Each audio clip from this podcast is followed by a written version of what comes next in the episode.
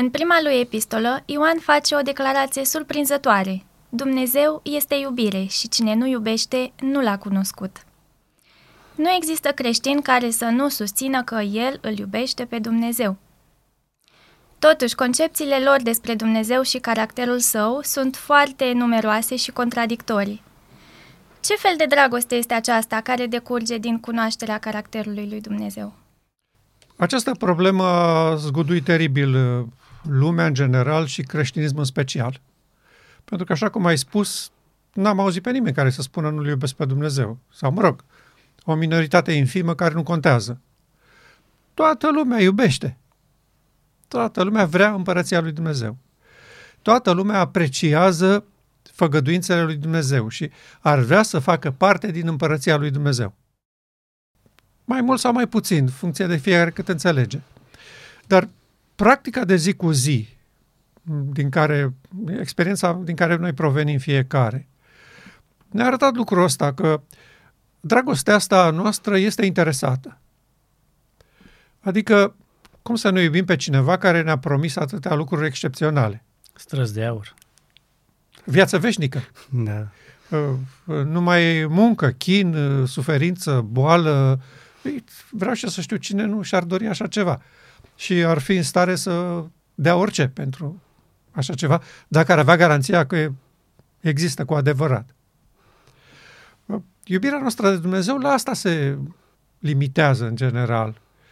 Bun, Dumnezeu a pregătit o împărăție, ne-a făcut o făgăduință, ne-a dat o veste bună că ne iubește, că ne-a iertat, că ne primește, ok, îl, îl iubim și noi. Ce fel de iubire așteaptă Dumnezeu? În ce constă dragostea asta despre care se vorbește? Ce valoare are ea pentru universul spectator? Cum ar trebui ea să ne motiveze pe noi? În ce constă sau în ce ar trebui să se ancoreze interesul nostru și apoi pasiunea noastră pentru asta? Că, bun, ă, dragoste este un cuvânt destul de devalorizat în societatea noastră. Dar ce ar trebui să mă motiveze pe mine ca ființă de pe planeta asta să apreciez la Dumnezeu sau în legătură cu Dumnezeu? Pentru cei care cred, evident, în Dumnezeu. Și aici lucrurile cred că încep să se clarifice despre ce înseamnă cu adevărat iubire și uh, interes pentru cauza lui Dumnezeu. Noi îl iubim pe Dumnezeu, sau spunem că îl iubim pe Dumnezeu, pentru că rămași în legea păcatului și a morții, uh, este interesul nostru atunci când obținem ceva, când ni se promite ceva, să iubim persoana respectivă. Dar dacă astăzi Dumnezeu ne-ar spune, mă iubiți și eu totuși nu vă dau împărăția mea, spun că nimeni nu l-ar mai iubi pe Dumnezeu. Pentru că în legea păcatului și a morții, uh, sau legea păcatului și a morții are ca interes uh, ce obțin eu din lucrul acesta. Da. Iar cei mai mulți creștini au, au o idee foarte greșită despre iubirea lui Dumnezeu. Pentru că s-au coborât la nivelul lor, la percepția lor și l-au coborât pe Dumnezeu în percepția aceasta. Uh, Dumnezeu este ca noi. Dumnezeu iubește ca noi, Dumnezeu se manifestă ca noi, uh, Dumnezeu acționează ca noi uh, și ei nu pot să iasă din, din șabloanele acestea, dar, dar Dumnezeu nu este acesta. Chiar prin uh, profetul Isaia, el declară, gândurile mele nu sunt gândurile voastre. Cât de departe este cerul față de pământ, atât de departe este, sunt gândurile mele față de gândurile voastre. Uh, cu alte cuvinte, noi îl iubim pe Dumnezeu astăzi, așa cum suntem în legea păcatului și a morții, pentru că avem ceva de profitat după urma lui. Altfel, nu l-am iubit. Uh, Sorait are o declarație foarte interesantă și dânsa spune așa, a iubi pe Dumnezeu înseamnă a-L cunoaște. A-i cunoaște și a aprecia caracterul. Bun, ce anume să cunoaștem? Și răspunsul vine, după părerea mea, extrem de, de precis. A cunoaște situația în care se află guvernarea divină în acest moment. Istoria planetei Pământ, atât cât o cunoaștem noi de la Eden până în timpul nostru, este un teren de demonstrație al Universului despre pretențiile unor locuitori ai Universului care s-au ridicat împotriva lui Dumnezeu. Noi numim asta marea controversă. Controversa dintre neprihănire și nelegiuire. controversa dintre un sistem de operare și altul, controversa dintre un mod de guvernare a ființelor și altul, care a venit ca o contraofertă a realității în care ei trăiau. Practic a fost un gest de revoltă și de uh, revoluție care să răstoarne guvernarea lui Dumnezeu, să impună alta necunoscută de nimeni. Nu se experimentase niciodată să vadă dacă funcționează sau nu funcționează. E, înțelegerea acestor realități în care se află guvernarea divină, aprecierea de partea cui este adevărul și dreptatea, care dintre părți spune adevărul și care dintre părți minte, pentru că există neprihănire și nelegiuire. Și principala armă propagandistică a nelegiuirii este falsificarea adevărului și a realității. Ei nu puteau să facă niciun pas și să câștige pe niciunul dintre îngeri dacă rămâneau la adevărul revelat al vremilor. Dar satana a pervertit realitatea, a întors-o cu fața cealaltă și a apărut altceva în fața îngerilor. Și ei au fost expuși unei situații complet necunoscute. Ei nu știau că există minciună. Nu știau că există deformarea realității. Ei trăiseră în, într-o situație în care lucrurile puteau fi constatate și uh, nu exista variantă așa cum există la noi, la adevăr. Eu astăzi sunt uimit. Orice lucru ai susține sau ai afirma astăzi și ești public pe internet cu el, sunt o mulțime de oameni care vin și spun că nu este așa. La orice subiect. Absolut la orice subiect. Poți să susții tu cu argumente zdrobitoare. Sunt oameni care vin și spun, nu, no, no. eu citesc, mă amuz uneori pe forumurile din lumea noastră în care se discută probleme de situație globală, ce se întâmplă, război, pace, istorie și așa mai departe. Vine cineva și face o afirmație legată de un eveniment și vin trei în spatele lui și spun, a, nu e așa, nu, nu, nu știi cum este. E cazul să pui mâna să înveți. Da? Dar omul respectiv e convins că așa e, cum știe el. În univers n-a existat o astfel de situație. Unii să susțină una, alții alta. Ei toți știau că aceea este realitatea, se putea cuantifica, verifica, nu era nicio dubiu. Dintr-o dată au fost puși în fața unei situații ciudate. Să li se spună că ceea ce văd ei și știu nu este așa. Și asta a fost o acuzație teribilă împotriva caracterului lui Dumnezeu. Nu v-a spus adevărul. V-a ținut în besnă. Și dintr-o dată sistemul acela care oferea iubire și era iubire devenise un sistem de sclavie. Exact. exact. Cu asta a reușit să păcălească el și să facă propagandă în univers. Că legea lui Dumnezeu care era acolo, Dumnezeu își pusese legea în ei sau sistemul acesta tocmai din iubirea lui față de ființele create, să-i ridice la standardul lui, uh, nu să fie ființe inferioare, ci să-i ridice la standardul lui, așa cum, uh, cum a dorit el să fie ființele create. Iar satana, din iubirea aceasta a lui Dumnezeu, a pervertit-o și a făcut-o un sistem de sclavie. Și cu asta a reușit să, să, să strice iubirea lui Dumnezeu pentru anumite persoane din univers. Da. Și acum, revenind la, la acest aspect, că în momentul în care înțelegi corect în ce situație se află guvernarea divină și ce se întâmplă în acest moment în întregul univers și pe planeta Pământ, încep să apreciezi mai mult și să înțelegi în ce fel neprihănirea este atacată și pusă la zid într-un fel de nelegiuire. Acum, ați observat, cred, fiecare avem în lăuntul nostru o anumită concepție despre dreptate și adevăr. Și vai ce urât facem când ni se calcă nouă dreptatea și adevărul. Ați observat, da? da? Există acolo noțiunea asta corectitudine, adevăr și așa mai departe. Dumnezeu asta face acum. Ne așează în față adevărul despre lumea în care trăim, despre univers și despre guvernarea lui. Și ne spune, dacă apreciați lucrurile acestea și dacă vi se par valoroase și importante, eu vă invit în împărăția mea. Vreau să fiți cu mine. Dacă nu vi se par importante și dacă nu credeți că acesta este adevărul și dacă socotiți că v-am mințit, aveți libertatea să credeți ce doriți. Dumnezeu nu se impune ca o persoană autoritară și care folosește amenințarea și folosirea forței. Și aici intervine frumusețea dragostei dezinteresate a unui tată, care nu caută folosul său, nu se gândește la rău, nu se bucură de nelegiuire. Este o dragoste dincolo de capacitatea noastră de a o defini măcar, după părerea mea. Și-a oferit paranteza aceasta de timp, uh, folosind tot o metodă a dragostei. Noi știm că s-a făcut cel mai mare sacrificiu care a existat, tocmai ca să se creeze timpul acesta, să se clarifice în fața Universului dacă varianta lui Dumnezeu rămâne în picioare sau dacă varianta lui Lucifer este mai bună. Și noi am văzut că tot ceea ce a propus satana sunt doar niște invenții care nu sunt realități. Și Dumnezeu rămâne și va fi în continuare adevărata dragoste. Adevăratul mod de a iubi și de a se lăsa iubit. Uh, nu poți să iubești pe cineva dacă nu, dacă nu se face iubit.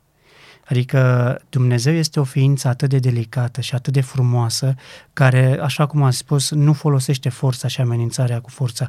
El dă soare și peste cel bun și peste cel rău. Nu spune, băieți, care sunt cu solia neprihănirii Domnului Isus Hristos. Sunt 100. Peste voi e soare în fiecare zi. Peste ceilalți de la ora 10 până la ora 7 de seară nu mai aveți soare. Dumnezeu nu folosește constrângerea pentru, a pentru a-i cunoaște iubirea. Nu, dragostea, așa cum spuneați, acoperă totul, suferă totul și în final nădăjduiește totul că se va întoarce, oamenii se vor întoarce la el de unde au plecat. Și își bazează acest comportament știind ce posibilități de refacere formidabile posedă. Exact. Că dacă n-ai putea să-i ajuți, degeaba iubești. Dar nu folosește la nimic. Ei vor muri în nebunia lor pe planeta Pământ, lăsați în pace. Nu. Dumnezeu are posibilități infinite de a recupera cele mai disperate cazuri. Nu? Și tocmai în asta constă, după părerea mea, frumusețea și asta ar trebui să ne motiveze. Că Dumnezeu este o forță spre bine formidabilă, care nu poate fi stopată și oprită decât de ambițiile firești, prostești ale unei inimi despărțite de el, care nu vrea să recunoască obiectivul adevăr prezentat de Dumnezeu minții lui. Uh, nu va pieri nimeni care să nu fie convins de Dumnezeu despre cum stau lucrurile și el să nu zică nu mă interesează, nu vreau, nu... Dumnezeu are o forță formidabilă că atunci când îți dorești să afli adevărul, să-l poți afla, când îți dorești să trăiești într-o altă lume, să ai acces la ea și când dorești să înțelegi realitatea din jurul tău, să o poți să o percepi. Și eu cred că aceasta este cheia motivației iubirii unei ființe care concret n-ar putea să iubească. Când în experiența lui se întâlnește cu ceva dincolo de capacitățile și puterile lui și constată că este binevoitoare, benevolă, iertătoare, amabilă, discretă, delicată și uh, cu respect, cu bun simț. Cred că exemplificarea iubirii lui Dumnezeu se poate vedea cel mai bine în pilda uh, fiului rătăcitor sau fiului risipitor care a plecat de acasă. A risipit tot ce a avut, toate darurile pe care tatăl le dăduse, bogățiile pe care el le, le dăduse și când s-a întors acasă, tatăl a avut capacitatea de a-i oferi din nou haină, de a-i oferi statutul pe care l-a pierdut și a mai făcut și o sărbătoare în cinstea lui. Deci aici este, Dumnezeu nu a ținut cont, sau tatăl acela nu a ținut cont de niciuna din prostiile pe care le-a făcut fiul. Nu l-a întrebat, măi, ce ai făcut cu ce ți-am dat? Nu. L-a adus la starea inițială de unde el căzuse, de unde el plecase de acasă. Da, și expresia dacă mă iubiți, veți păzi poruncile mele, ă, a fost luată și interpretată, eu am auzit-o de nenumărate ori în sensul acesta. Ă, dacă spui că îl iubești pe Dumnezeu, trebuie să păzești poruncile da. Lui. Domnul Hristos n-a spus asta. El a spus, dacă mă iubiți, o să reușiți să păziți poruncile. Da. O să puteți. Acum nu puteți, clar. Dar dacă mă iubiți, o să, Tatăl o să aducă o asemenea situație în experiența voastră, încât o să vă facă să păziți poruncile. Și cum face el asta? A spus-o foarte frumos în Ezechiel. Voi scoate inima de piatră, voi pune o inimă de carne, în această inimă de carne voi pune Duhul meu și astfel vă voi face să păziți legile și poruncile mele. Dacă mă iubiți. Cei mai mulți creștini sunt convinși că Dumnezeu aduce și binele și răul. Am auzit chiar adventiști proeminenți spunând că marea lor dilemă este de ce îngăduie Dumnezeu răul în lumea noastră. Și eu am auzit de, de nenumărate ori uh, persoane chiar uh, importante în acest popor care își manifestau tulburarea, erau, erau chiar tulburați uh, și nu înțelegeau cum e posibil să se întâmple atâtea nelegiuiri pe planeta asta când avem de-a face cu un Dumnezeu bun, iubitor, amabil, atotputernic, care deci poate interveni în treburile națiunilor să pună punct nelegirilor la scară mare, cum sunt războaiele, sau la scară locală, cum sunt uh, abuzurile autorității pentru o comunitate de oameni, sau în familie, uh, abuzurile unuia dintre soți împotriva celuilalt, sau împotriva copiilor. De ce atâta suferință în spitale și boli? El care este marele vindecător, spune ei? Da, am auzit persoane care, care sunt absolut uluite. Uh, unul dintre ei chiar spunea, aceasta este singura mea mare dilemă. Când a fost întrebat ce te tulbură cel mai mult în realitatea religioasă a vieții tale și, și el spunea asta. Nu înțeleg cum e posibil ca un asemenea Dumnezeu să permită pe planeta Pământ asemenea devastări, asemenea violențe, asemenea uh, chin și suferință adusă asupra femeilor, copiilor, trafic de persoane, uh, persoane ucise pentru recoltarea de organe, uh, droguri, uh, mizerie, războaie. Nu-și putea închipui de ce un Dumnezeu atotputernic și bun așa eșuează lamentabil pe una din planetele lui și pun întrebarea dacă ar exista Dumnezeu, nu ar fi aceste răuri, nu ar fi aceste abuzuri. Persoana, persoana despre care vorbesc eu este credincioasă și adventistă. Da. Deci crede că există Dumnezeu, dar nu-și imaginează de ce nu reușește să facă ordine.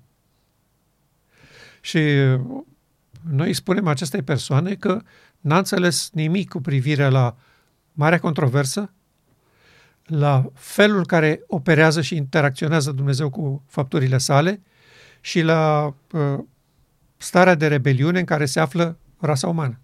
N-a înțeles absolut nimic și îl iert pentru că n-a înțeles. Biserica unde s-a dus ani de zile de, din copilărie până la maturitate la serviciile divine, niciodată nu i-a spus ce se întâmplă.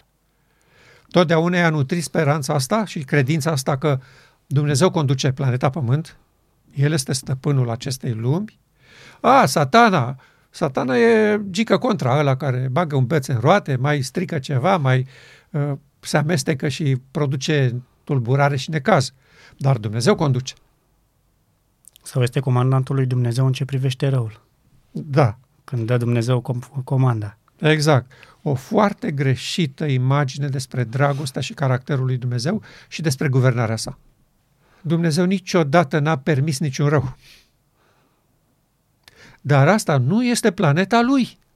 Noi ne-am revoltat, ne-am aliat cu satana și acum suntem o planetă opusă lui Dumnezeu, contrară împărăției lui Dumnezeu, potențial capabilă să distrugă împărăția lui Dumnezeu, că asta militează o guvernare paralelă. Distrugerea celeilalte, înlăturarea guvernării vechi. Asta vrea orice revoluționar.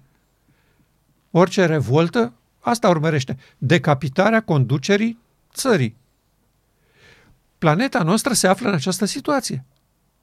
Și de aceea pe ea avem, ca rod al nelegiuirii și al propriilor noastre activități, crimă, ucidere, moarte, suferință, boală, necaz, neînțelegere și cel mai mult deasupra tuturor care, care uh, guvernează întreaga activitate, grava neîncredere unii în alții. Noi am și demonstrat lucrul acesta în persoana Domnului Isus Hristos. În el era tatăl și noi am vrut să-l aducem la tăcere pe tatăl. Și l-am adus? Și l-am adus la tăcere pentru câteva zile. Da, o situație foarte ciudată în ființa umană. Ce transformări ciudate s-a produs în ea în momentul în care a plecat de acasă de la tatăl.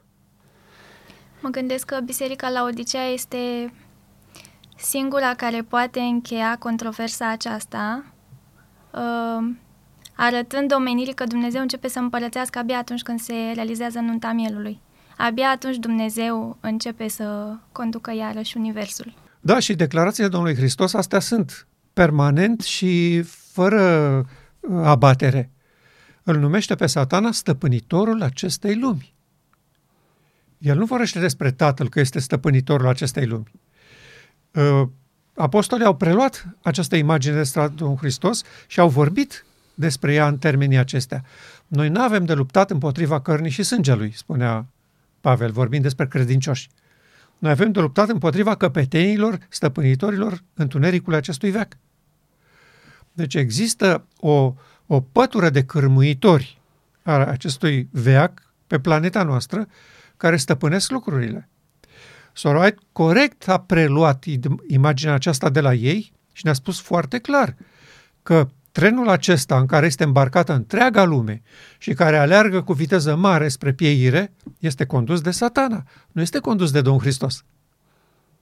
Și totuși, în ciuda acestor dovezi biblice, spiritul profetic, cei mai mulți din acest popor consideră că Dumnezeu este conducătorul acestei lumi și se întreabă de ce nu face ceva?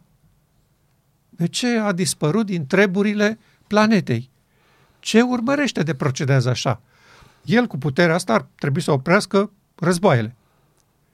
Ar trebui să oprească boala și suferința. Ar trebui să oprească neîncrederea între oameni, cearta, dezbinările, cum să oprească? Intervenind violent, evident. Folosim forța. Și dacă ar interveni violent, nu l-am întrebat de ce n-a făcut lucrul ăsta mai devreme? Exact. Și apoi nu l-am întrebat dacă tot ai putut să folosești forța, de ce ai nu permis... Exact, de ce, de ce a apărut răul? Tu trebuia să intervii violent și stopezi. Și nu violent, puteai să intervii viclean. Îi schimba tranzistorii lui satana în creier și acesta nu mai îi păsa lui în vecii vecilor de rebeliune și schimbarea regimului. Cred că totuși există amestecul aceast, acesta de idei că Dumnezeu este și bun și rău sau apă dulce, apă, apă amară. Tocmai dintr-un anume motiv. Poporul Advent, când a fost uh, adus la existență, avea o concepție corectă, pentru că ei primise viziunea celor două tronuri. Și acolo li se spusese clar cine este satana și ce face el, care este caracterul lui și ce este Dumnezeu și ce este Isus Hristos și unde operează fiecare din aceste, din aceste părți care conduc universul acesta. Dar în momentul în care oamenii au părăsit locul acela unde Hristos îi chemase și îi rugase să rămână, întorcându-se în Sfânta, imediat Dumnezeul acesta a devenit și bun și rău, pentru că acesta este satana. În uh, tragedia veacurilor ni se spune despre satana că pe unii îi îmbogățește sau le aduce, le oferă mijloace prin care să ajungă la bogăție, iar pe alții îi sărăcește, îi aduce la disperare. Uh, ori Dumnezeu nu face lucrul acesta. Când îi face părtași de natură divină, toți sunt egali toți au, același, uh, au aceeași capacitate de, de manifestare, să spun așa. Uh, toți pot să cunoască pe Dumnezeu în același fel. Noi vedem că Biserica Adventă a rămas, și spun acum biserică, a rămas în concepția aceasta pentru că ea a plecat de la picioarele lui Dumnezeu și s-a dus la picioarele altui Dumnezeu. Iar la Dumnezeul acesta nu există, va exista foarte curând și nu este departe momentul în care el va ieși pe față și va manifesta caracterul acesta. Cine nu va fi supus lui, va folosi forța și amenințarea cu forța și până la urmă genocid final. Uh, acesta este Dumnezeul acestui veac. Ori noi ca popor am primit lumină, la capitolul acesta. Noi la, noi la capitolul acesta am primit cel mai mult lumină când scria Ellen White că toate evenimentele din Sfânta Scriptură ar trebui să le trecem prin prisma crucii Domnului Isus Hristos. Ori noi am văzut la cruce că acolo nu s-a manifestat Dumnezeu ca un balaur. Domnul Isus Hristos nu a răcnit, ci ca un miel pe care îl duci la măcelărie. Și-a întins mâinile, a tăcut, s-a rugat pentru ei, tată iartă că nu știu ce fac. După aceea, noi am văzut dragostea descoperită de, de Pavel mai târziu, apoi exemplificată și în viața lor prin ploaia timpurie. Uh, toate astea pentru noi și descoperirea pe care Dumnezeu ne-a făcut-o prin ultimul profet, cred că ar fi trebuit să ne situeze sau să ne pună într-o altă poziție ca popor la capitolul iubirea lui Dumnezeu. Dacă astăzi avem o concepție la fel ca toate celelalte religii, se datorează faptului că ne-am întors acolo unde sunt toți. Și este normal că acolo unde este gloata, uh, conducătorul gloatei uh, oferă, sau conducătorul trenului oferă aceeași direcție pentru toți care sunt în tren. Da, și uh, imaginea aceasta că uh, Dumnezeu ar fi îndreptățit și ar fi chiar necesar să intervină asupra uh, situațiilor de pe planeta Pământ, uh, duce la concluzia aceasta că dacă el este dragoste și nu acționează ca să rezolve problemele, aceasta este o dragoste slabă și nefolositoare. Exact. Și nu prea ne trebuie genul ăsta de iubire. Adică noi suntem copiii tăi, noi te iubim și tu lași pe derbedeii din sat să ne arunce cu pietre în cap și nu intervii. Copilași mor, oameni nevinovați mor și tu nu zici nimic. Asta nu este dragoste, spune ei. Dragoste este când intervine și ne ia apărarea. Și bate cu pumnul în masă și îi pune la punct pe derbedei. Da? Aceste lucruri au constituit, după părerea mea, un handicap teribil în înțelegerea solii îngerului al treilea.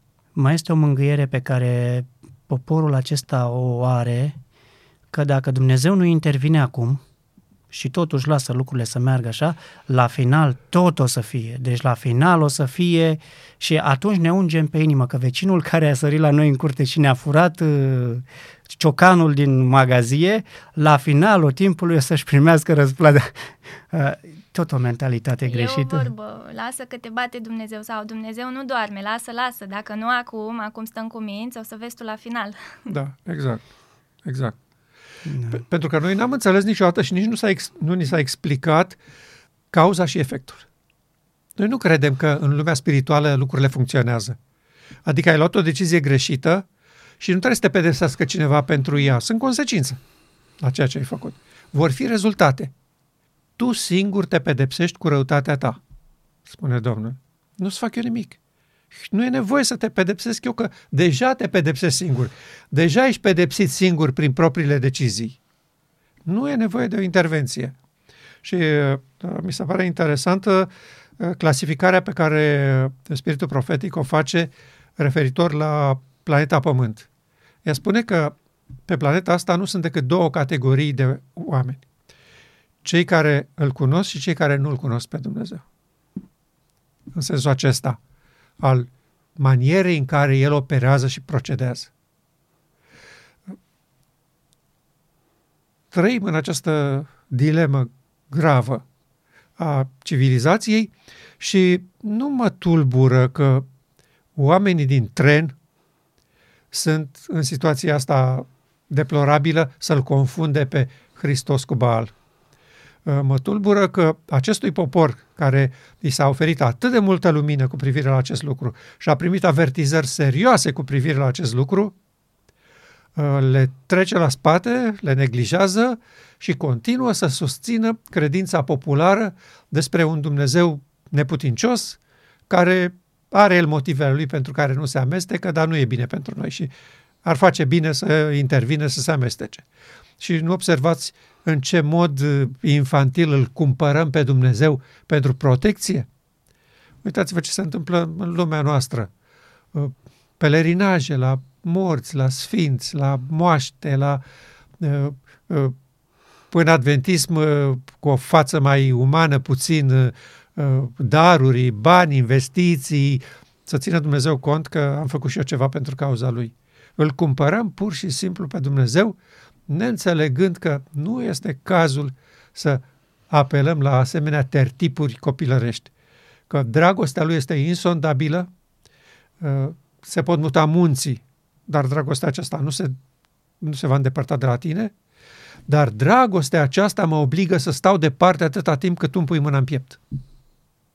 Nu pot să operez pentru că îți respect forța de decizie, dreptul de agent moral liber și nu găsesc nicio plăcere în a te constrânge să mă iubești pentru că uh, ești amenințat, pentru că ești pedepsit, pentru că ești uh, amenințat la sfârșit cu moartea veșnică. Aceste unelte nu se găsesc în portofoliul iubirii divine. Nici chiar satana nu poate să declare despre Dumnezeu că a putut să-l ispitească sau să îl facă pe Dumnezeu într-o anumită situație să iasă din neprihănirea lui. Deci el a încercat pe toată această perioadă să facă cumva ca Dumnezeu să acționeze într-o formă greșită ca să poată să aducă acuză și să aducă universul la picioarele lui. Dar Dumnezeu a fost și va fi și va rămâne dragoste. Chiar uh, Apostolul Pavel uh, separă foarte bine uh, care sunt aceste rezultate. El spune că există legea păcatului și a morții cu roadele ei și există legea Duhului de viață cu roadele ei. Noi nu am văzut nimic în legea Duhului de viață din ucidere, mizerie sau toate. Vedem acolo doar restaurare. De ce le amestecăm noi astăzi, când ele sunt separate? Când ni s-au spus, ni s-au trasat clar, în legea Duhului de viață există dragoste, bucurie, pace, îndelungă răbdare, care le manifestă Dumnezeu, și în partea cealaltă sunt rezultatele pe care voi știți să le experimentați. Ceartă, ură, invidie, ucidere, curvie. Uh, nu, nu, ne, nu ne-ar place ca Dumnezeu să ucidă, dar nu ne convine ca Dumnezeu să mintă. Dacă ne spune că ne duce în cer și la final nu ne mai spune că ne duce în cer, nu ne mai convine.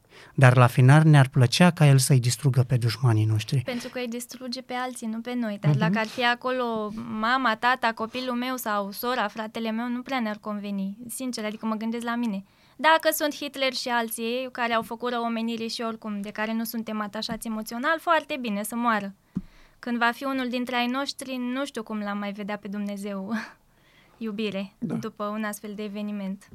Și asta înseamnă că l-am făcut pe Dumnezeu după chipul și asemănarea noastră. Și asta este una din călcările poruncii lui Dumnezeu. Nu-L faceți pe Dumnezeu după chipul și după asemănarea voastră, că El nu este așa. Asta uh, decurge din o înțelegere corectă a marii controverse. A început tocmai datorită faptului că Dumnezeu respectă pe făpturile sale pentru că un dictator nu permitea sub nicio formă ca unul dintre angajații lui apropiați din guvern să cârie. Da? Înainte ca să-și dea seama ce are de spus, dispărea. Așa cum se întâmplă astăzi la noi.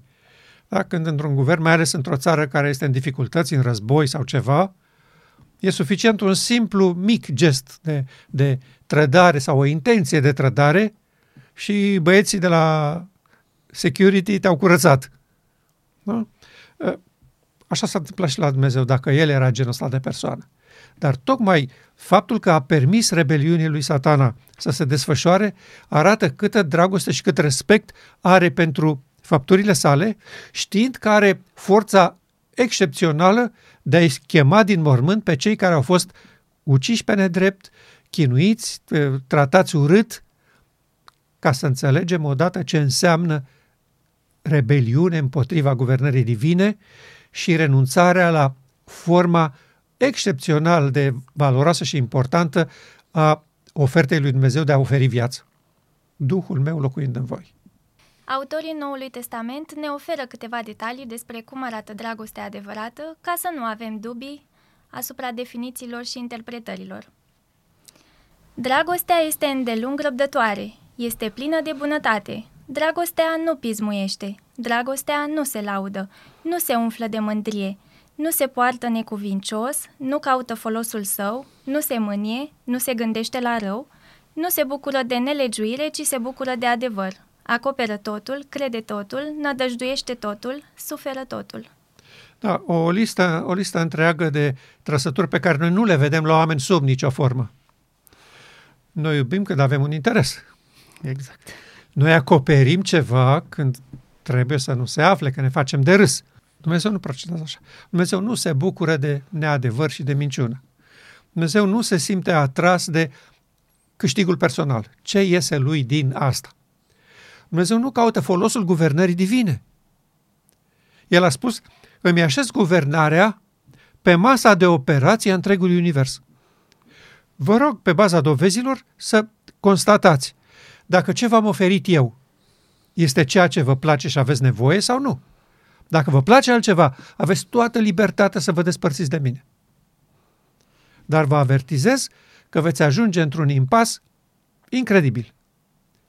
Și rebeliunea lui Satana și planeta Pământ tocmai asta demonstrează.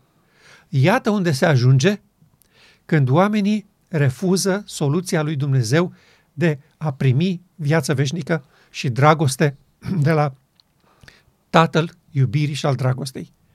Uitați-vă ce se întâmplă pe planeta Pământ. Război de când, a, de când a, Cain l-a omorât pe Abel. Permanent, unii împotriva altora. Foarte rar am avut perioade de pace. Au fost perioade de pace după ce ne-am epuizat la război, de am omorât generații întregi de copii. Dar uh, au crescut alții și ne-am, am început din nou. Și acum uitați-vă cum se află în acest moment critic al istoriei planetei Pământ și al marii controverse, situația din lume.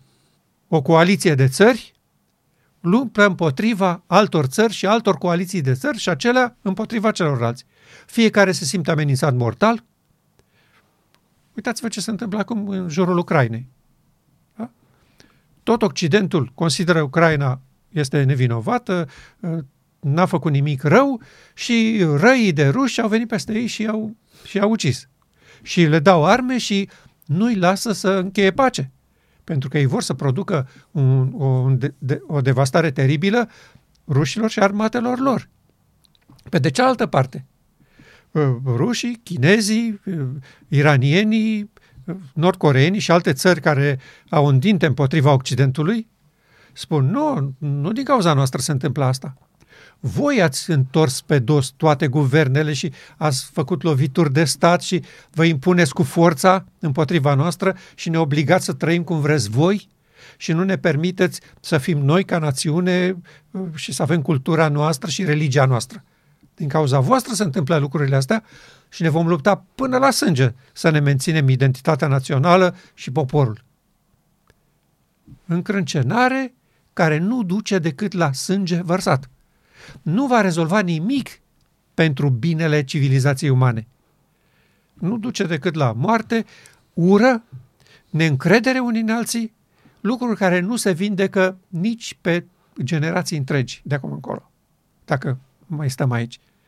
Deci, iată rezultatele nelegiuirii și ale legii păcatului și a morții. În primul rând, suspiciune și neîncredere, uh, semnesc cu tine un tratat de pace, și tu peste două zile îl calci. Ce încredere să mai am să mai semnez tratate de pace cu tine? Nu? Neîncredere care duce apoi la suspiciune, ă, război, ucidere și moarte. Asta este planeta Pământ ca un exemplu pe, pentru tot Universul despre ce înseamnă să accepti guvernarea paralelă oferită de satana împotriva guvernării lui Dumnezeu. Eu cred că civilizațiile alea care au refuzat să meargă împreună cu satana în rebeliunea asta, după expresia noastră omenească, pupă pământul de bucură și de fericire că n-au făcut pasul atunci. Pentru că societatea și planeta lor suferea și suporta devastarea pe care a suferit-o planeta Pământ. Se, se îngrozesc când și închipuie că noi puteam fi aceea. Dacă am fi acceptat excepționala, revoluționara, incredibil de potenta ofertă de a ajunge Dumnezei. Să ne despărțim de sursa vieții. Asta se întâmplă în universul nostru și de asta spun, uh, cuvintele pe care le folosește Pavel aici uh, îl descriu de fapt pe Dumnezeu. El spune, dragostea este, dar vorbește despre Dumnezeu care este dragoste. Genul ăsta de iubire este Dumnezeul nostru. Și cred că fragmentul acesta pe care îl descrie Pavel aici, adică pe Dumnezeu, ar trebui pus în marea controversă în toate etapele. Mă refer aici la căderea lui Lucifer. Dumnezeu este îndelung răbdător și a fost cu ei îndelung răbdător. A fost plină de bunătate, deci nu i-a constrâns. Uh, nu i-a certat, nu i-a pismuit. Uh, nu a venit înaintea lor să se laude, băi, dacă pleca, dacă plec eu din templul inimii voastre, muriți ca niște muște. Uh, uh, nu s-a umflat de mândrie, nu s-a purtat necuvincios. Vreți să mergeți pe drumul ăsta? Ok, mergeți. Uh, nu a căutat folosul său. Uh, nu s-a gândit la rău, nu s-a bucurat de nelegiuirea în care ei tocmai urma să intre. Uh, și spune, s-a bucurat de adevăr, a acoperit totul a, crede totul și a suferit totul. Atunci când a apărut păcatul, Dumnezeu a suferit totul. A acoperit totul și a nădăjduit totul. Pentru că odată cu moartea acelei persoane a divinității Dumnezeu sau acea persoană care s-a jerfit, eu cred că a nădăjduit că odată Universul va fi adus din nou la picioarele lui Dumnezeu. Acest lucru am putea, pune, am putea spune să-l punem și la căderea omului. Dumnezeu a rămas același. A acoperit totul, a suferit totul, uh, a nădăjduit totul. Am putea spune și la uh, momentul Sinai, când Dumnezeu i-a chemat să-i facă părtaj de natură divină și inima lui Dumnezeu vibra de bucurie care are un popor. Și atunci poporul lui Dumnezeu i-a spus, ne lași în pace. Și Dumnezeu a trebuit să acopere în continuare totul, să sufere în continuare totul și să nădăjduiască că există în persoana Domnului Isus Hristos. A suferit totul, a acoperit totul și a nădăjduit totul. El a crezut, Domnul Isus, că va avea o sămânță de urmași. De-aia și-a făcut și ucenici. A crezut că dragostea din tâi va rămâne în inimile lor. Dar s-a dus dragostea din tâi și ne uităm la noi ultima generație. Până nu înțelegem că Dumnezeu este acesta care nu se bucură de nelegiuire, ci se bucură de adevăr, până nu-L punem pe Dumnezeu la locul Lui, că Dumnezeu este lumină și nu are nimic din lucrurile astea ale întunericului, noi nu putem să aducem un gram de bucurie Tatălui nostru Ceresc. Și apoi Domnului nostru Isus Hristos, El împreună cu Tatăl s-a angajat pentru salvarea neamului omenesc. Iar eu cred că în momentul în care există sămânța aceasta de urmași, care va exista, Domnului nostru Isus Hristos îi se, îi se produce multă bucurie. Va vedea și el rodul muncii lui. Va vedea și el sacrificiul pe care l-a. Pentru că nu a fost simplu să fii singur într-o lume de nelegiți, să fii singurul neprihănit într-o lume de nelegiți. Este ca și cum acum tu ești dus la închisoare și acolo sunt toate categoriile de oameni, de, de tot felul de apucături și de tot fel și ești pus acolo și chinuit de toți în toate stilurile și situațiile și nu ai ce să faci. Iar când Domnul Isus Hristos va vedea această urmă de urmași, uh, sufletul lui se va bucura pentru că există un popor care a înțeles cine este Dumnezeu, ce a făcut Dumnezeu, cum se manifestă Dumnezeu în marea controversă și cine este satana și ce a făcut el în marea controversă. Da, și noi mulțumim lui Pavel pentru detaliile astea despre Exact. Ce fel de părinte avem noi? A reușit să pună punctul pe ei, cum spunem noi în limba română. Da, exact, exact. Și a făcut-o magistral, ca să spunem da. așa. Și Ioan vorbește despre acest lucru, căci Tatăl însuși vă iubește, pentru că m-ați iubit și ați crezut că am ieșit de la Dumnezeu. Uh, interesant, da? Uh, nu trebuie să faceți ceva ca să câștigați dragostea Tatălui. Tatăl vă iubește. Ați avut încredere în mine și credeți că El mi-a dat funcțiile astea pe care le am să le îndeplinesc în fața voastră, Tatăl însuși vă iubește. Nu trebuie să mă rog eu pentru voi. Uh, ucenicii sperau și se rugau uh, să mijlocești și pentru noi la Tatăl și lucrul ăsta. Tatăl însuși vă iubește. Nu trebuie să fac eu lucrul ăsta. Uh, el vă iubește mai mult decât mine, decât vă iubesc eu. Uh, noi deseori ne întâlnim cu lucrul ăsta și eu. Pe mine mă sună persoane dragi care uh, descoperă solia asta și da, sunt entuziasmați, vorbesc frumos despre ce au descoperit și apoi vorbesc despre problemele lor, de biserică, din viață în general și uneori unii dintre ei sfârșesc cu vă rog frumos să vă rugați și pentru mine. și mie mi se, mi se pune un nod în gât. uh, Ce să fac? Le spun că nu mă rog? Le explic cum e cu rugăciunea și cu... Să le mai spun odată, tatăl însuși vă iubește, nu trebuie să-l rog eu? Exact. Da? Uh, Da, este, este un loc pentru rugăciunea pentru alții. Dar asta este ca să ne deschidă nouă mintea să înțelegem cum am fi de folos altora. În niciun caz ca să-l motivăm pe tatăl să acționeze pentru alții. Sub nicio formă nu funcționează așa. Este folosită expresia asta și la noi. Nu-i da liniște și pace până când nu se va întoarce la tine. Da. Păi omul ăla are nevoie de liniște și de pace să-L cunoască pe Tatăl. Altfel nu-L cunoaște pe Dumnezeul adevărat. Că dacă nu îi se oferă liniște și pace, chiar noi când uh, am, am cunoscut solia aceasta a neprihănirii Domnului Isus Hristos, chiar am avut nevoie de liniște. Ai nevoie de pace, să te regăsești, să vezi care a fost credința ta, să vezi cum, uh, care vor fi schimbările care trebuie să făcute și când spun schimbări, ar vrea să fim bine înțeleși, schimbări de mentalitate, nu schimbări Comportamental. comportamentale, pentru că da. acestea se vor face într-o bună zi. Schimbările uh, acestea de, de înțelegere, uh, că aici este și pregătirea miresei. Să vadă, aici este faptul că ea s-a pregătit, că ea a înțeles niște lucruri. Uh, tocmai am avut nevoie de liniștea aceasta. Nu poți să spui să te rogi la Dumnezeu, nu-i da liniște și pace până când nu se întoarce la tine.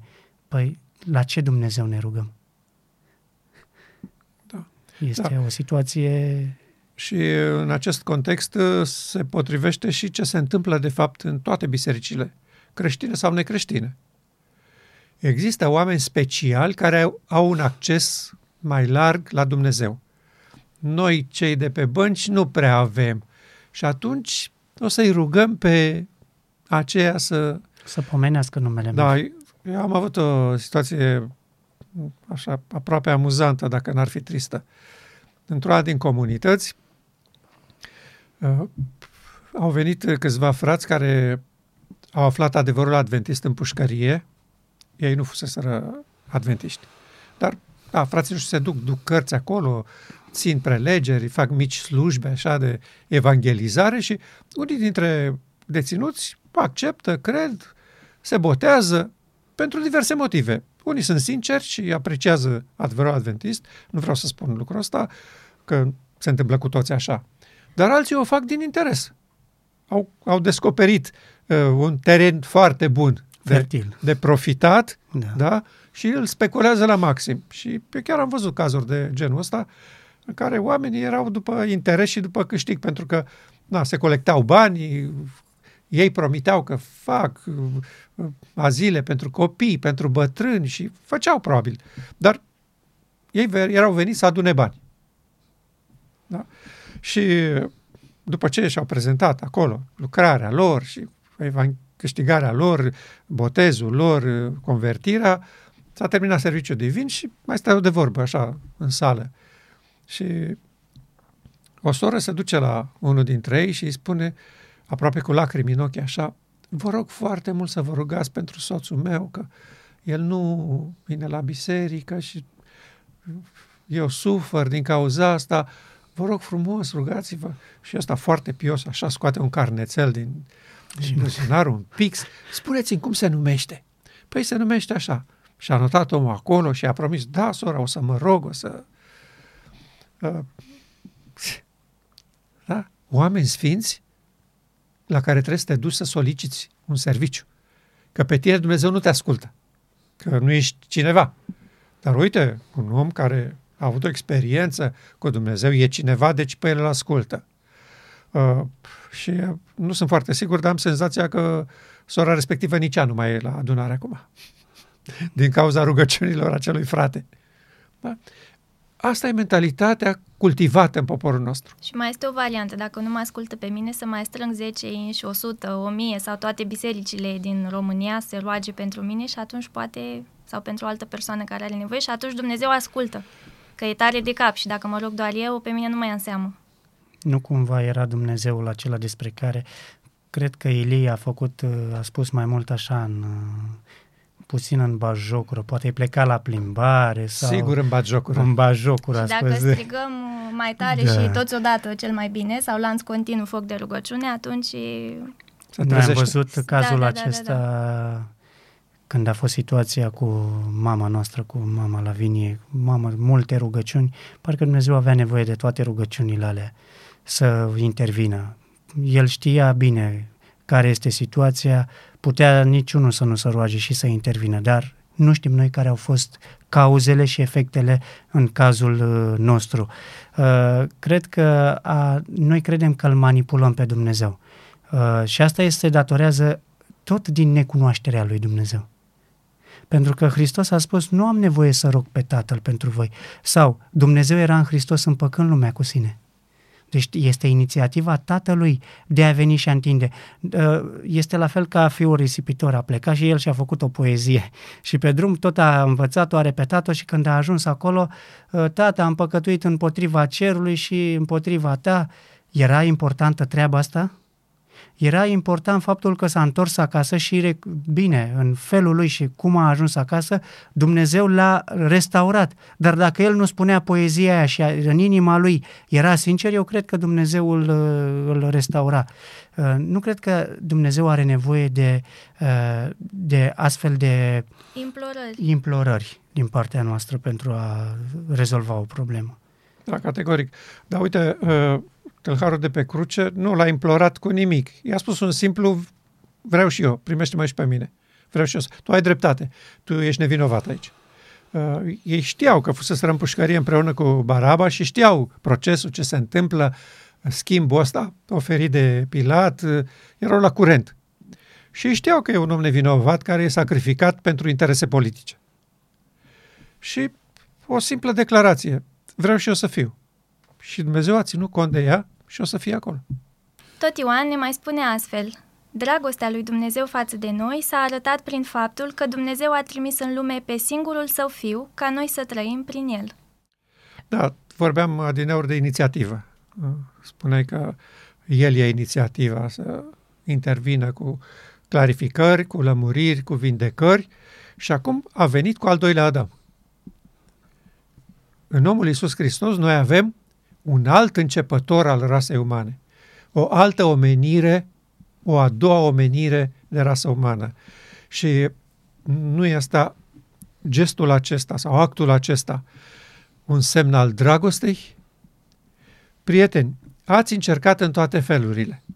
Ați făcut toate eforturile să vă schimbați, să ajungeți cum trebuie. N-ați vrut să ascultați ce v-am spus la Sinai. Mi-ați închis gura, mi-a spus să nu mai vorbesc, să vă vorbească Moise și eu v-am promis că o să vă aduc un salvator. Iată-l aici. Care a fost răspunsul lor? Nu ne trebuie așa ceva, nu e ăsta omul nostru, poporul nostru nu de așa ceva are nevoie. Poporul lor aveau nevoie de unul ca Baraba. Da?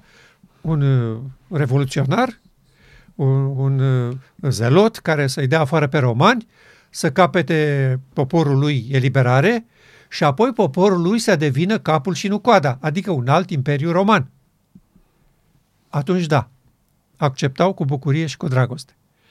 Când a venit un miel pe care îl duci la tăiere, care nu s-a împotrivit celor care îl scuipau și îl batjocoreau, deși poseda puterea fizică să evite toate aceste lucruri, ei au spus, asta este slab, nu ne place așa ceva, nu vrem așa ceva. Asta este varianta corectă pe care ai spus-o și pe care a vrut să o spună și Ioan. Dar în poporul Advent înțelege altceva de aici. Dragostea lui Dumnezeu față de noi s-a arătat prin faptul că Dumnezeu a trimis în lume pe singurul său fiu. Adică l-a trimis ca să moară, el a murit și noi trăim. Știu. Deci este o aberație. Iar ajungem la o, la o necunoaștere a caracterului Dumnezeu. N-a venit Dumnezeu, l-a trimis pe Fiul Lui să moară și pentru că El a murit, noi trăim și uite ce bine trăim noi astăzi. Hristos a murit pentru noi. Nu! Dumnezeu a trimis soluția în persoana Domnului Isus Hristos și noi dacă înțelegem și cunoaștem soluția aceasta pe care Dumnezeu ne-a pus-o înainte, trăim și noi prin această soluție, trăim prin El. Pentru că Domnul Isus Hristos face declarația aceasta. Eu sunt calea, adevărul și viața. Nimeni nu vine la Tatăl decât prin mine. Adică nu puteți să mergeți la Tatăl decât prin această soluție a unirii omenescului cu divinul. Sau nimeni nu cunoaște pe Tatăl în altă, prin altă metodă, decât prin unirea omenescului cu divinul.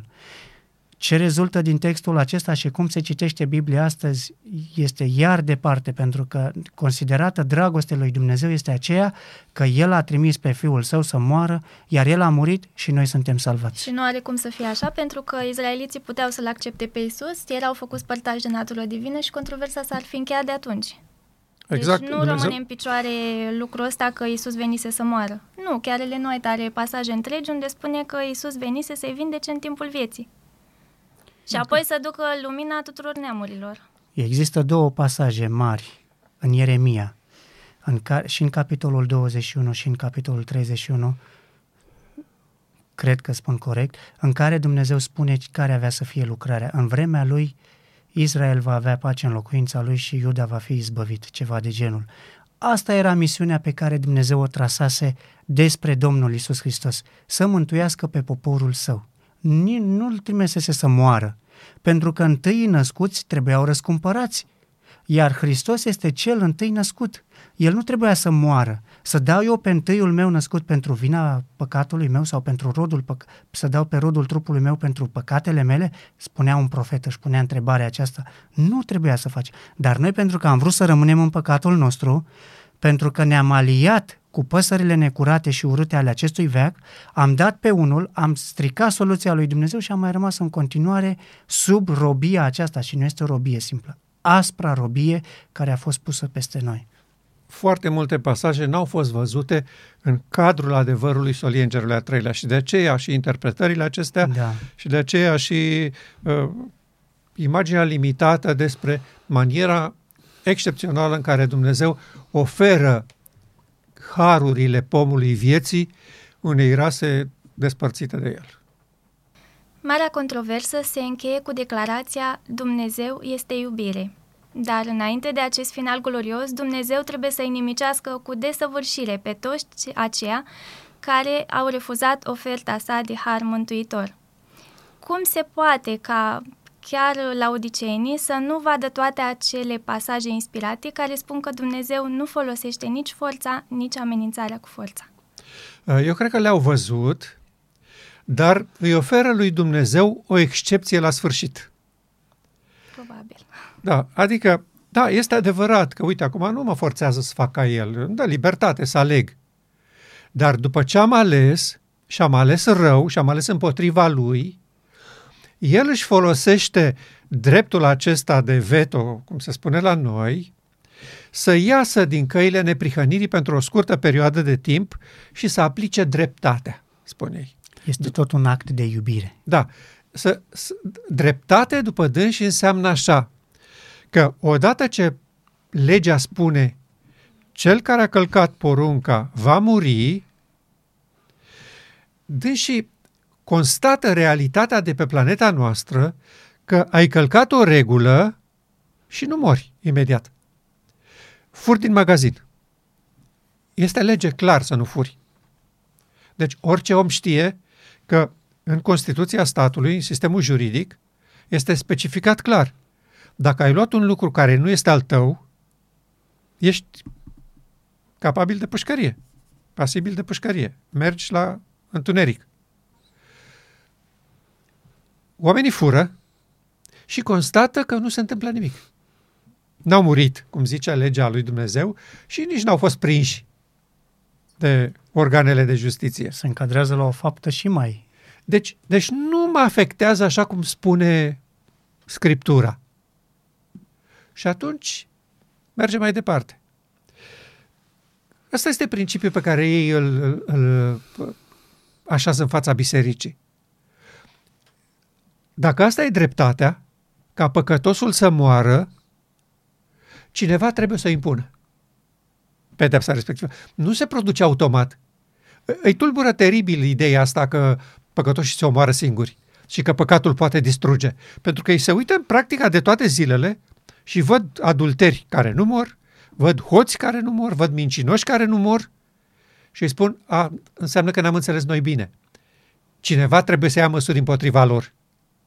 Că dacă nu va lua măsuri, păcatul ar dăinui veșnic, nu? Exact. Asta înseamnă. Da, exact. Și uh, uite-te și cum, cum se întâmplă astăzi în mass media și în societate în general.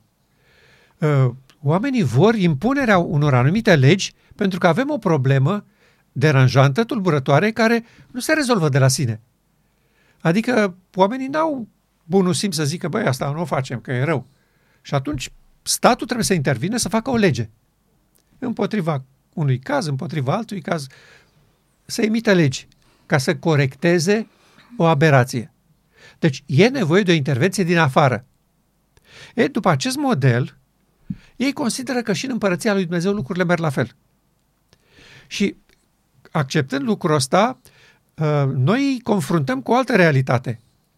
Dacă așa este corect și asta e dreptatea, înseamnă că și în împărăția lui Dumnezeu, trăirea în neprihănire tot de frica pedepsei funcționează, nu? Și unde ajungem aici? O altă pușcărie mai, cu față mai umană, puțin, în cer. În care locuitorii de acolo trebuie să ia pastele pentru stres. Dre- da, și, și alte boli mentale. Da. Dreptatea lui Dumnezeu înseamnă asta. Că el nu numește nelegiuirea neprihănire și nici neprihănirea nelegiuire. Dreptatea spune așa, să nu ucizi. Asta spune dreptatea. Păcătoșii, de ce mor? Pentru că au ales un drum de despărțire de viață. Cine mă urăște pe mine, urăște viața, spune Domnul. Dacă mă urâți, veți ajunge să muriți. Și sigur că îmi produceți un chin teribil, dar în niciun caz n-am să intervin să vă opresc de pe drumul pe care vă aflați. Vă rog, insist, trag de voi, vă avertizez în toate felurile că vă aflați pe, pe un drum de coliziune cu doamna cu coasa, dacă nu vreți să ascultați, am să vă las să mergeți pe drumul acela. N-am să mă amestec. Și în treburile lumii, că vorbeam înainte de ce atâta suferință și Dumnezeu nu intervine. Dumnezeu a spus așa, v-ați ales un drum și eu nu mă voi amesteca să vă scap de nebunile care decur din viața în, în care voi trăiți. Unde mă pot amesteca este să vă promit că dacă aveți încredere în mine, chiar dacă se întâmplă să vă îmbolnăviți, să muriți sau să fiți prădați sau orice alt rău vi se poate întâmpla, eu am o soluție de recuperare a voastră. Am o copie a caracterului și a ființei voastre perfectă pe care o să o introduc la imprimantă când va veni timpul și am să vă chem la viață. Nimic, nimic mai, mai glorios decât atât. Da? Siguranța că există un backup și că nu dai faliment odată ce ai închis ochii. Ori oamenii de asta se tem. Cineva spunea, eu nu mă tem neapărat de moarte în sine, ci de veșnicia ei. Da. Adică sunt sigur că nu o să mai ies de acolo. Asta mă îngrozește. Oamenii care au încredere în Dumnezeu n-au problema asta. Mai este un element care cred că ar trebui să-l punem în discuție și anume, timp de șase mii de ani, satana s-a străduit să pervertească caracterul lui Dumnezeu. Uh, oamenii care au fost în anul 4000, în anul 2000 de la creațiune, nu au avut o cunoaștere a caracterului lui Dumnezeu ca cei din ultima generație. Adică când se formează mireasa și când se vor fi cei 144 de mii, uh, va fi o exemplificare a caracterului lui, lui Dumnezeu pe pământ, cum n-a fost niciodată pe acest pământ. Dar oamenii de acum 2000 de ani, de acum 4000 de ani, de acum 1000, nu au cunoscut caracterul acesta al lui Dumnezeu, pentru că satana s-a arătat pe calea lor să le pervertească acest caracter al lui Dumnezeu. Dar cum, cum va rezolva Dumnezeu problema aceasta?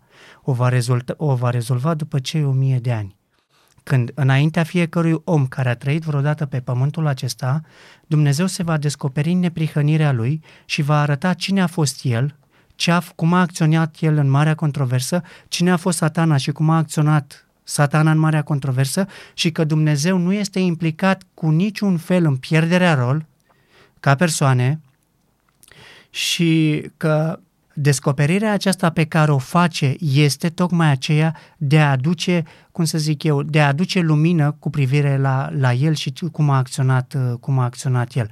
Noi credem că Dumnezeu îi, uh, poporul advent crede că, popor, că Dumnezeu îi învie pe oamenii ăia să le dea marea pedeapsă, să producă judecata, uh, să le răsplătească pentru răul pe care ei l-au făcut în viață. Nu! Judecata aceea, Dumnezeu spune, eu nu judec, judecata am dat-o Fiului. Și când Domnul Iisus Hristos a venit să judece pământul acesta, El judeca pământul făcând și izbăvind pe oameni. Uh, în felul acesta uh, judecă Fiul. La final ce se va întâmpla acolo? Pentru că aceasta este întrebarea aceasta. Cum va acționa Dumnezeu la sfârșit?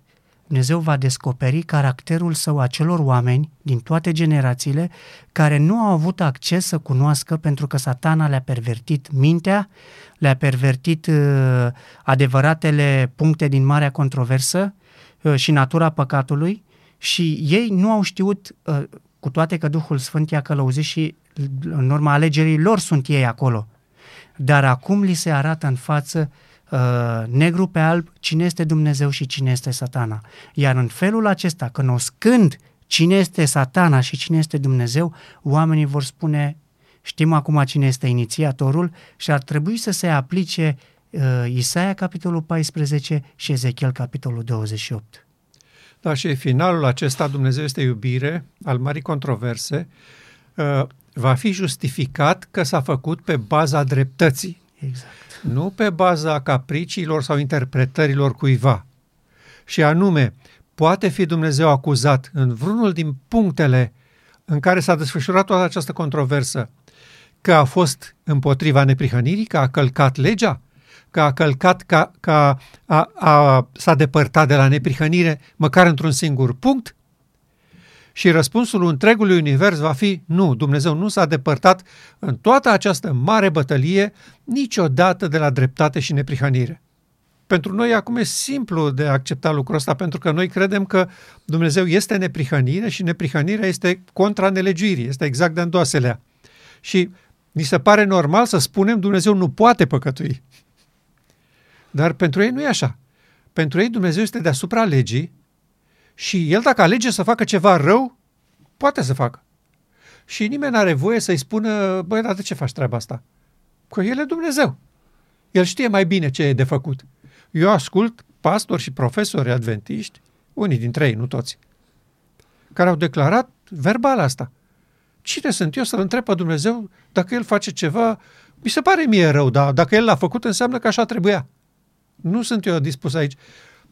După după mentalitatea asta și după principiul ăsta, a funcționat poporul german în timpul nazismului condus de Adolf Hitler.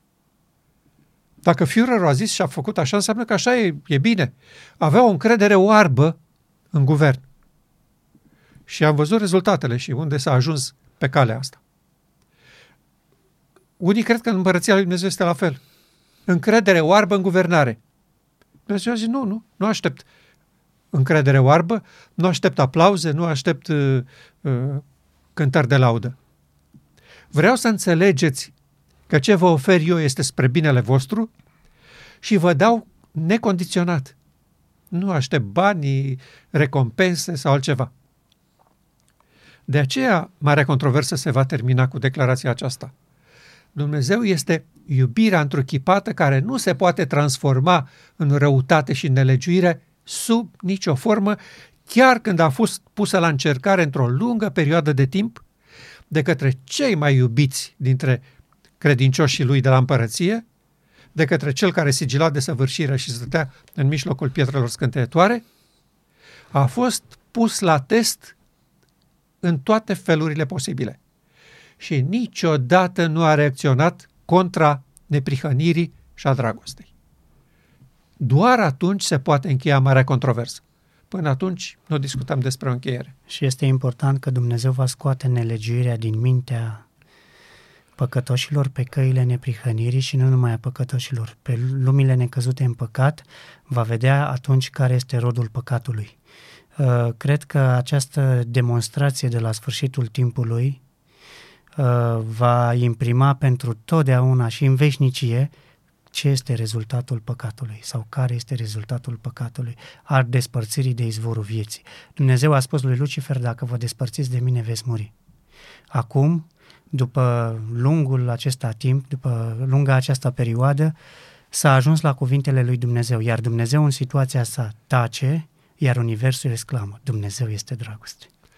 Iar eu cred că ultima generație, aceasta care va învăța o cântare nouă, în repertoriul acestei piese va exista această mentalitate. Așa de bine am înțeles frumusețea neprihănirii lui Hristos și manierei lui Dumnezeu de guvernare, încât îmi dedic întreaga viață slujirea acestei împărății, chiar dacă eu personal, din motive obiective, nu voi fi mântuit. Asta cred că este devotament față de o cauză. Când scoți de pe tapet interesul personal și viitorul tău și ce se întâmplă cu tine și îți așezi viața pentru onoarea acestui frumos caracter care trebuie să capete în sfârșit proeminența necesară în întregul univers, inclusiv pe planeta Pământ.